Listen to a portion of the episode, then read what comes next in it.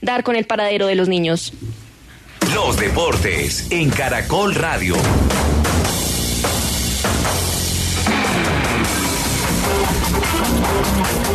Buenas tardes, 32 minutos en Colombia. Don Fidel ha sido noticia en las últimas horas en Europa y básicamente en España el tema del racismo. Ha sido muy criticada la situación con Vinicius Junior. El Valencia anunció que expulsará del estadio Mestalla a los seguidores que profirieron los insultos racistas contra el brasileño del Real Madrid.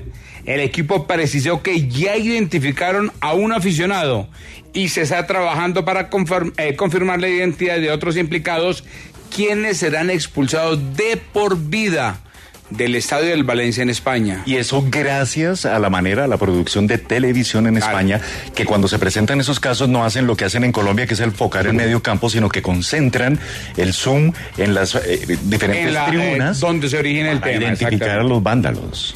Entre tanto, el presidente del Real Madrid, Florentino Pérez, se reunió con el brasileño, a quien le expresó todo su apoyo por los sucesos. El gobierno español también habló sobre el tema y pidió medidas ejemplares para los implicados en esa situación. Otro que habló sobre el tema del racismo fue Xavi Hernández, el técnico del Barcelona. Estoy en mi ámbito laboral y se ha aceptado, o no sé por qué, en el único deporte que se acepta el insulto. Es decir, yo estoy trabajando en el banquillo y me llaman hijo de tal o, lo que puedas imaginar y yo estoy trabajando. Yo no veo a ningún panadero pasar por esto, o a ningún obrero, o a ningún periodista, ¿no? Quizás sí, ¿no? Pero en el mundo del fútbol. Yo creo que es un mensaje para el presidente de la, de la liga, de la federación, de que hay que frenar todo esto. ¿Yo por qué tengo que aguantar un insulto? A ningún maestro lo insultan. Un insulto, o sea, se para el partido, no jugamos. El presidente de la FIFA, Gianni Infantino, también mostró su solidaridad con Vinicius Junior y dijo que no hay lugar para el racismo en el fútbol ni en la sociedad. En el torneo colombiano, hoy último partido de la primera fecha de cuadrangulares será en Barranca Bermeja. Gabriel Coco Gómez. Eduardo, buenas tardes. Alianza tendrá de nuevo su equipo completo, excepto al portero José Luis Chunga, para iniciar ante Águilas Doradas su cuadrangular semifinal de la Liga Colombiana. El técnico petrolero Uber Boder confía en derrotar de nuevo al líder en su casa, aprovechando la fortaleza como local. Tenemos conocimiento, ya, nos hemos enfrentado, eh, hemos evaluado sus variantes, sus patrones de conducta y esperamos nosotros, pues, con la estrategia que, utilicemos, poder superar y, bueno, seguir fortaleciéndonos eh, en el aspecto de la localidad. Alianza formará con Pierre Graciani en la portería, Efraín Navarro, Pedro Franco, Luciano Ospina, Leo Saldaña, Freddy Flores, Rubén Manjarres, Edwin Torres, Harrison Mojica, Luis Angulo y Pablo Bueno. Partido a las 6 de la tarde que usted podrá escuchar desde el Villa Zapata de Barranca Bermeja a través del fenómeno del fútbol de Caracol Radio. Hablemos de la sub-20 de Colombia que participa en el Mundial de la categoría en Argentina. Juan Sebastián Vargas. Eduardo Oyentes, como la selección colombiana de fútbol de mayores, la sub-20 tiene reacción positiva ante la adversidad en el marcador contra Israel. En el Estadio Único de La Plata estuvo presente Néstor Lorenzo, el director técnico de la selección colombiana de mayores, que habló acerca del triunfo en el debut mundialista.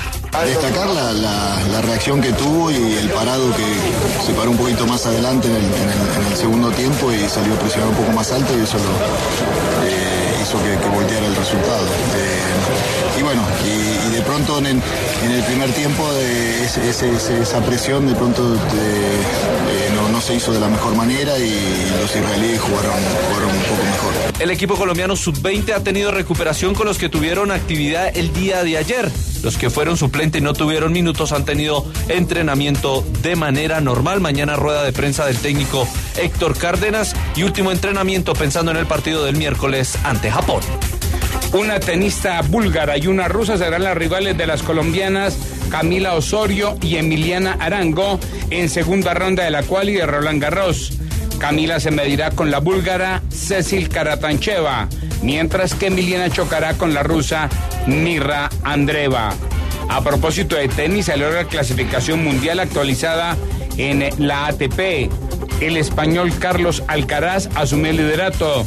Dalín Medvedev, que ganó el torneo de Roma, es segundo y Novak Djokovic cayó a la tercera posición.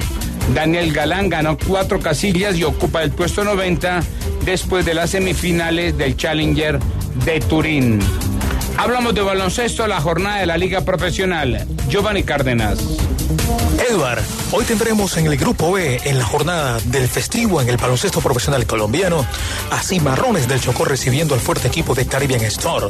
Romario Roque, base y escolta de los isleños, ha conseguido 64 puntos en los últimos tres partidos y en la defensa 19 rebotes ganados bajo su aro. Destaca la fortaleza grupal de los isleños que resalta en el maderamen en cada jornada y no será ajena hoy en la caldera de los chocuanos. Nos adaptamos a, o sea, respetamos y nos adaptamos a todas las, indicaciones del coach.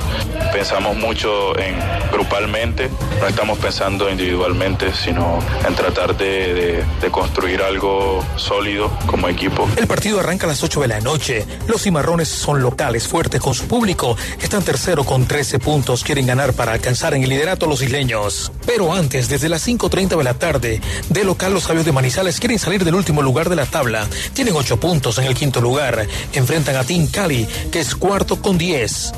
Y Mark Cavendish anunció su retiro del ciclismo mundial a los 38 años. Se ha fijado como objetivo ganar una etapa en el Tour de Francia de este año para superar el récord del campeón belga Eddy Merckx, quien tiene 34 victorias en la competencia francesa.